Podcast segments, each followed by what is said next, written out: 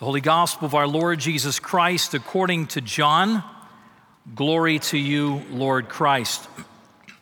And the Word became flesh and dwelt among us, and we have seen his glory, glory as of the only begotten Son of the Father, full of grace and truth. John bore witness about him, saying, "He it is that I spoke of, that the one coming after me is ranked before me, because he was before me." From his fullness we have all received grace upon grace. The law came through Moses. Grace and peace came through Jesus Christ. This is the gospel of the Lord.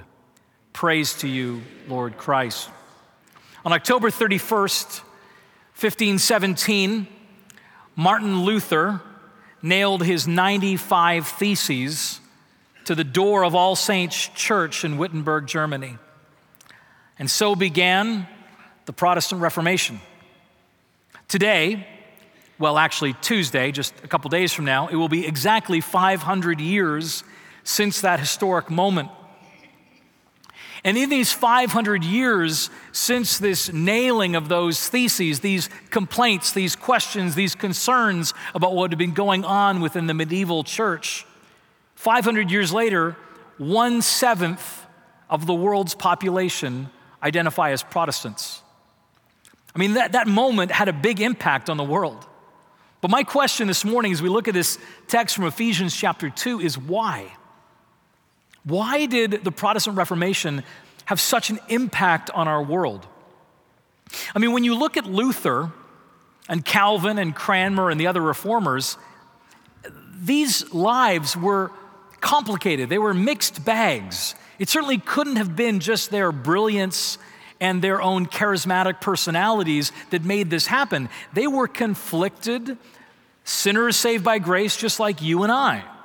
Uh, for example, Martin Luther was known in his writing and in his verbiage to be bombastic, to be rude, to be unparalleled in his insults.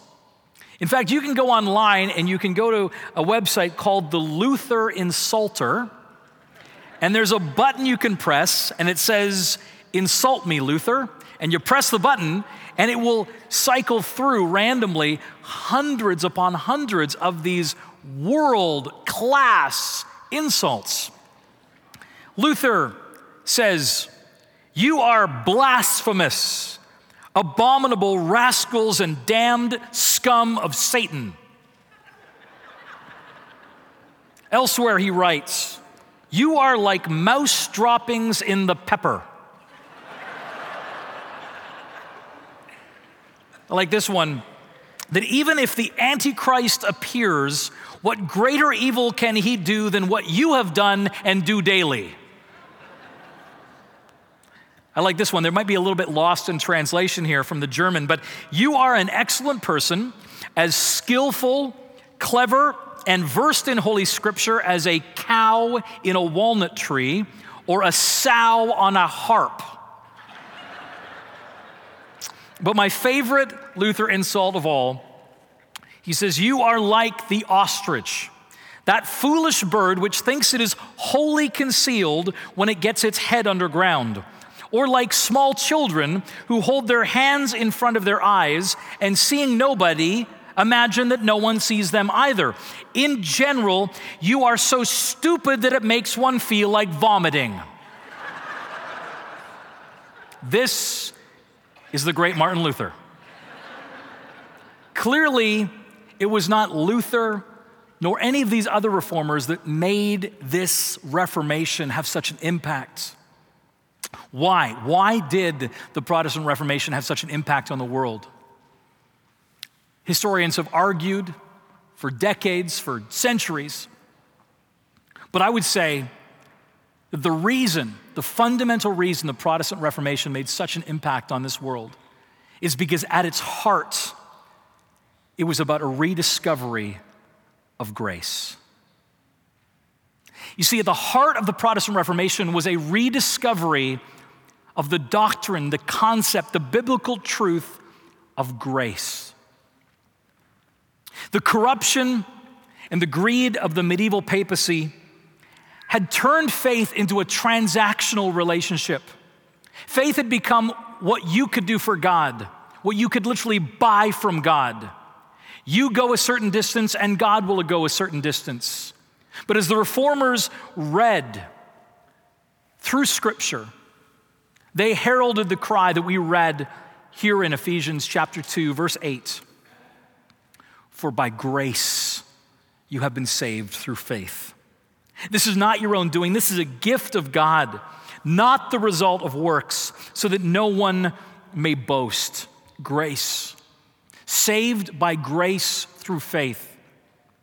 Grace is that beautiful, unimaginable biblical concept of an unmerited, unearned favor from God. That you can't earn God's love. You can't earn his favor. Instead, it's graciously given. And this is the very heart of the Bible, the very heart of the good news of Jesus Christ. And wherever grace is discovered or rediscovered, the world gets changed. Wherever and whenever grace is discovered or rediscovered, whether it be in a human life, in a family, in a church, in a nation, that set of lives are changed by grace. And the church in every age, and people in every age, and I would argue us on a weekly basis, need to rediscover this concept of grace. You see, as we look at grace, as we see in Ephesians chapter two, grace declares, first of all, our incapacity. I mean, the whole concept of grace, if it's free and unmerited, means that we begin in a place of incapacitation. Grace declares that we are incapacitated before God. But not only are we incapacitated, grace then declares God's initiative. See, we're incapacitated, but then grace declares God's initiative in dealing with our incapacitation. But not only is it about our incapacitation and grace being God's initiative, but then grace becomes our intended life. It becomes the intended life we are meant to live, lives full of grace. So first, grace declares our incapacity. Our text begins with a description of humanity's condition before Jesus. What is our condition before the gospel? Well, it's not a pretty picture. Chapter two, verse one, and you were dead in your trespasses and sins in which you once walked, following the course of this world, following the prince of the power of the air, the spirit that is now at work in the sons of disobedience, among whom we all once lived in the passions of our flesh, carrying out the desires of the body and the mind, and were by nature children of wrath, like the rest of mankind. I mean, it's really not a pretty picture. We were dead in our trespasses and sins. We were walking around dead in those trespasses and sins. This is why I've told many people I really love zombie literature. And, and, and I know people roll their eyes at me when I say that, but seriously, I think it's high art. You're like, where are you going with this? It's a picture of our life before Christ. Whether the, the creators of The Walking Dead realize that, they're laying out Ephesians chapter two. We're walking around, it kind of looks like you're alive, but you're in fact spiritually dead. And children of wrath. It's a harsh picture. I was at a um, international students gathering a number of years ago in Ottawa. We had a, uh, we sponsor these events a couple times a year during major Christian holidays, Christmas, Easter, Thanksgiving, and we'd gather international students from the campus. And, and the whole idea was a sort of a soft sell evangelism moment, to bring them in, feed them a meal, and talk just a little bit about the good news of God in Christmas. And so I was the speaker one year, so Monica and I and the girls went, and I got up and gave my very, very short Christmas, uh, you know, gospel, and, and sat back down. And the guy across from the table from me, very friendly, uh, but but quite pointed, said, "So you're a Christian?" And I said, "Yep." And he said, "So you think I'm a sinner?" And he said, "I just don't feel that that's true about who I am." And without thinking about it much, I said, yes, you do. He said, no, I don't. I said, yes, you do. I don't think I'm a sinner. Yes, you do. And then I told him the story about what happened back in nineteen ten. Some of you know this story where uh, the, the Times of London put out a, uh, a request for articles. Authors could write in articles on what is wrong with the world. Right? What's wrong with the world? And all these authors sent these various articles in. But there was one article that came in, and it read like this. It said, "Dear sirs, in answer to your question, what is wrong with the world? I am." Signed, G K Chesterton. His response to the question, what is wrong with the world, is, I am. And I said to that young man, I said, does that resonate with you? And he said, it does. And I said, it resonates because you and I both know at the core of who we are that there's something broken. There's something wrong in us. We do not live the way we want to live. We desire to do better, but we don't ultimately do better in our lives. And so there's something very, very wrong with us. As Romans three twenty-three says, all have sinned and fall short of the glory of God. And the resulting status there before God, before Christ, is that we are incapacitated. We cannot fix it. We're stuck, which leads us to God's initiative. See, grace doesn't just declare our incapacity, but grace then declares God's initiative. See, the next two words in Ephesians in verse four, I think, sum up the entire gospel. The entire gospel is summed up in this. Paul has just said in those first few verses, we were dead in our sins, we're children of wrath, incapacitated. And then verse four, but God. The entire gospel is summed up in those two words, but God. We can't do anything about it. We are broken and done for, but God. It's the language of initiative.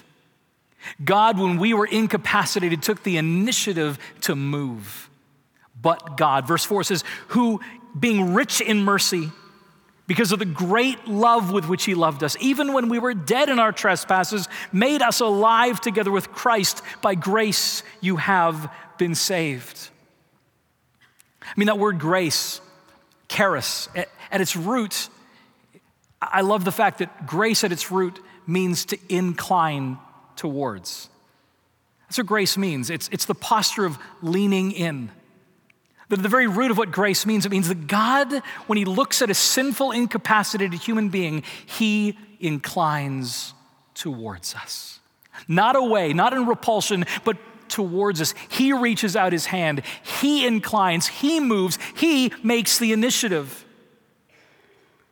God makes the initiative. And it's total initiative because we were dead, incapacitated. All the initiative is on him. Grace, leaning in, inclining in, the posture of God's heart. Ezekiel thirty-seven has this amazing picture of the valley of dry bones. Ezekiel is shown this vision of a, of a valley with these, these bones left over from an army, and, and, and we're told the bones were very dry and they were very white. And God says to Ezekiel, "Son of man, can these bones live?" And Ezekiel gives the only response that is appropriate. He says, "Only you know, O Lord." And the Lord says, "Prophesy to the bones." And he does, and as he speaks over the bones, the bones stand up, come back together, flesh and sinews form on them, and be, suddenly there is a living army standing before Ezekiel. That's where that song, "Dem bones, dem bones, dem dry bones," that's where that comes from, Ezekiel thirty-seven. It's an amazing picture. A number of years ago, we had our kids looking through an action Bible, which is kind of like a comic book version of the Bible. So you flip through and it kind of gives comic book pictures and versions of the Bible stories. And one of our kids was looking at this, and it was it was pretty graphic. And, and one of our daughters said, "Daddy, did this really happen?" And, and I kind of put on my theologian dad hat. And I said, well, you know, we don't quite know whether Ezekiel was actually in the valley or whether it was a vision he was given. I mean, the Hebrew is not that clear in the passage. And the kids are looking at me like, what are you talking about? From the bedroom across the hallway, I hear Monica shout out, "It happens every time a person turns to the Lord." Oftentimes, my wife is a better theologian than I am. And it's true. The, the picture of Ezekiel thirty-seven is the picture of this dry bones, these dead people becoming alive. And every time a person turns to the Lord, we see Ezekiel thirty-seven lived out, dead becoming alive, or resurrection moments.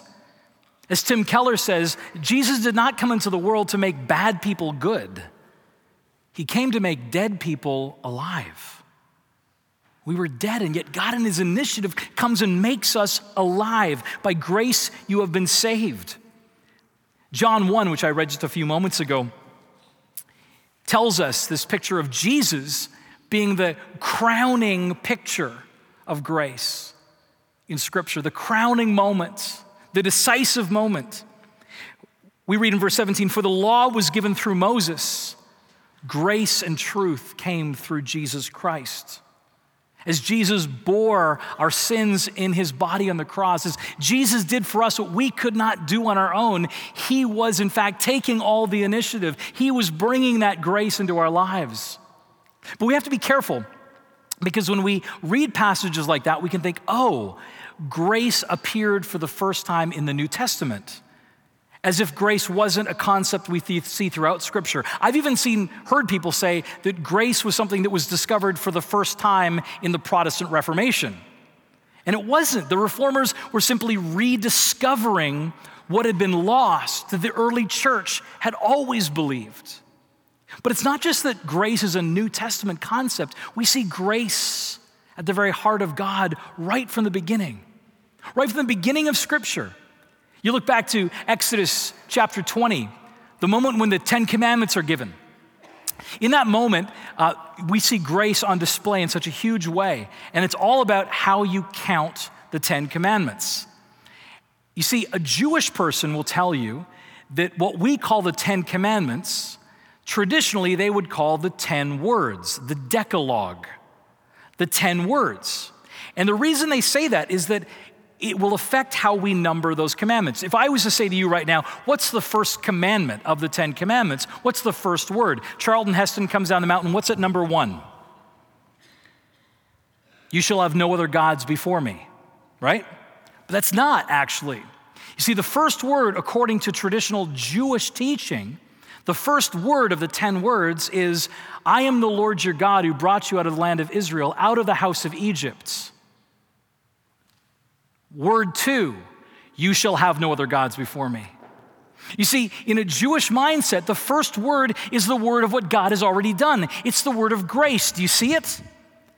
You see, the Ten Commandments are not about live these ten rules and then I will be your Savior, then I will be your God. No, the Ten Commandments tell us, the Ten Words tell us from the beginning, I have already saved you. I am the Lord your God who brought you out of the house of Israel, out of the house of slavery. I've already rescued you. I've already shown you to be my, me to be your Savior. And now you shall have no other gods before me. Now you shall follow me. Now you shall live in response to my gracious love. Long before you ever were asking for it, I came and rescued you. Grace at the very heart of God goes right back to the beginning. His heart is always inclined towards us in grace. God's relationship with us is not ever transactional. I'll do a little, God will do a little. God's grace, God's heart for us is grace. He takes the initiative. Romans five eight says that while we, God demonstrates his love for us, that while we were yet sinners, Christ died for us. While we were yet sinners, Christ died for us. Jesus is a good fisherman. He knows that you got to get the fish in the boat first before you can clean them. He takes the initiative. He brings us home. But see, grace is not just about our incapacity. A rediscovery of grace is not just about his initiative, but grace ultimately then is about our intended purpose, our intended life, the way we're to live our lives. Verse eight, which I read just a moment ago, eight to ten, says these words, "For by grace you have been saved through faith. And this is not your own doing, it is a gift of God, not a result of works, so that no one may boast." And then verse ten, "For we are his workmanship, created in Christ Jesus for good works, which God prepared beforehand that we should walk in them. I know I quote verse ten a lot. We are his workmanship. Because what Paul is declaring is, let's be really clear. You are not saved by your works. You're saved by grace. You're saved by his initiative. You're not saved by your works, but you are saved for works. You see, we get so hung up on making sure we don't have a works-based salvation that often we can miss the fact that once God has rescued us, he's intending for us to live lives of good works, his workmanship. I've said before, it's one of my favorite words in Greek. I think I said it last Sunday. I'll keep talking about it. It's the word poema. And you see in that word poema, the word poem. And that's what it means. God is saying he comes into our lives, he inclines towards us, he takes the initiative, he saves us by his grace, and then he turns us into works of art, his poetry, his works of art in the world, his masterpieces in the world. And what are those poems, those masterpieces, those works of art declaring? They're living and declaring grace. You see, what God has done is he's shown us his grace and then is calling us to reflect that grace in our world. We're to live gracious lives with those around us. We are recipients of grace who then live out that grace. We don't continue, we're not to continue the world's transactional, merit-based relationships. Can you think of the people in your life right now? Think of your family and your neighbors. Think of your coworkers. Imagine if grace stood at the center of each of those relationships. Imagine if you were so captured by the grace that's been shown you that grace would overflow, grace upon grace, into those relationships around you. That would change the world.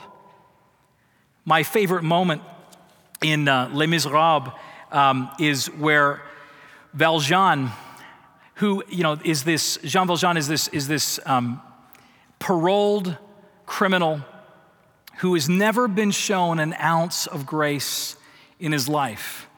And on parole, he, he lodges one night with a bishop, and in desperation, he steals, and he steals the silver, but he gets caught. And as he's brought to the bishop, the people that grabbed him, the entire story of that man's life is changed. He's captured for this silver, and as the arresting party brings them to the bishop, they say, tell, the re- tell his reverence your story. Let us see if he's impressed. You were lodging here last night. You were the honest bishop's guest. And then out of Christian goodness, when he learned about your plight, you maintained he made a present of this silver. And then the bishop says, that is right.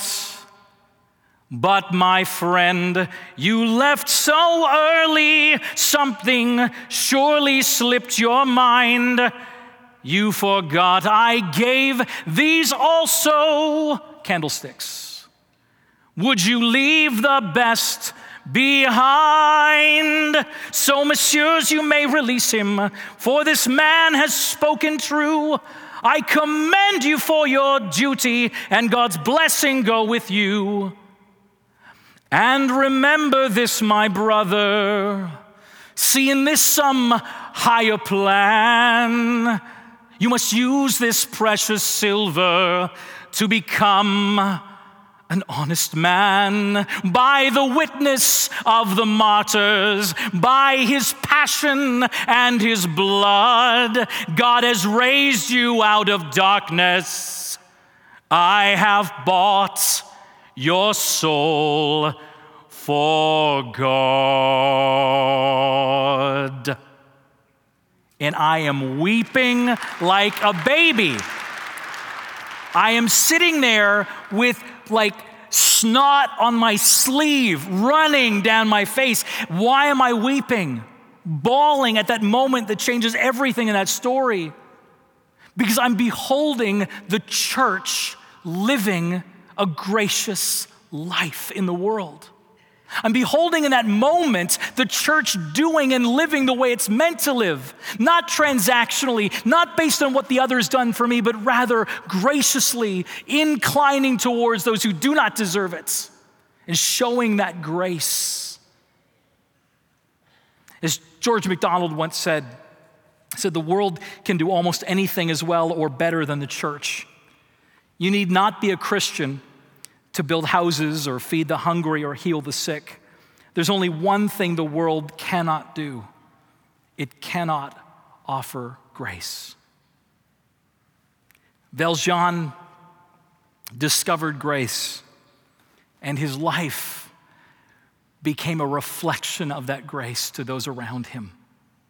Because wherever grace is discovered or rediscovered, our lives are changed.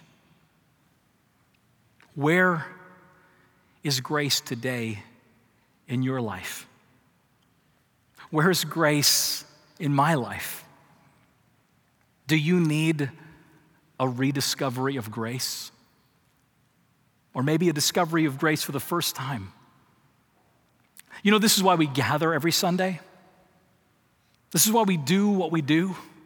Word and sacrament, worship together. Because every week we need a reminder of the grace that has been poured out in our lives. Every week we need to come and hear that grace spoken over us and then called forward to this table and kneel before the Lord and literally receive that grace afresh. This is my body given for you. This is my blood shed for you. That we can be reminded and refilled with that grace for the purpose that we could be sent out and live the intended life that God has given us. Grace in our homes, grace in our schools, grace in our workplaces, grace in this church, grace everywhere that God's people go. Why did the Protestant Reformation change the world? Because grace, a rediscovery of grace, was at its center. Why will you and I in Christ's church change this world around us? As we discover and rediscover grace and allow the Lord to live it out, reflected in our lives. For by grace you have been saved through faith. This is not your own doing. It's a gift of God, not the result of works, so that no one may boast. For we are his workmanship, created in Christ Jesus for good works, gracious living, which God prepared beforehand that we should walk in them. In the name of the Father, and of the Son, and of the Holy Spirit, amen.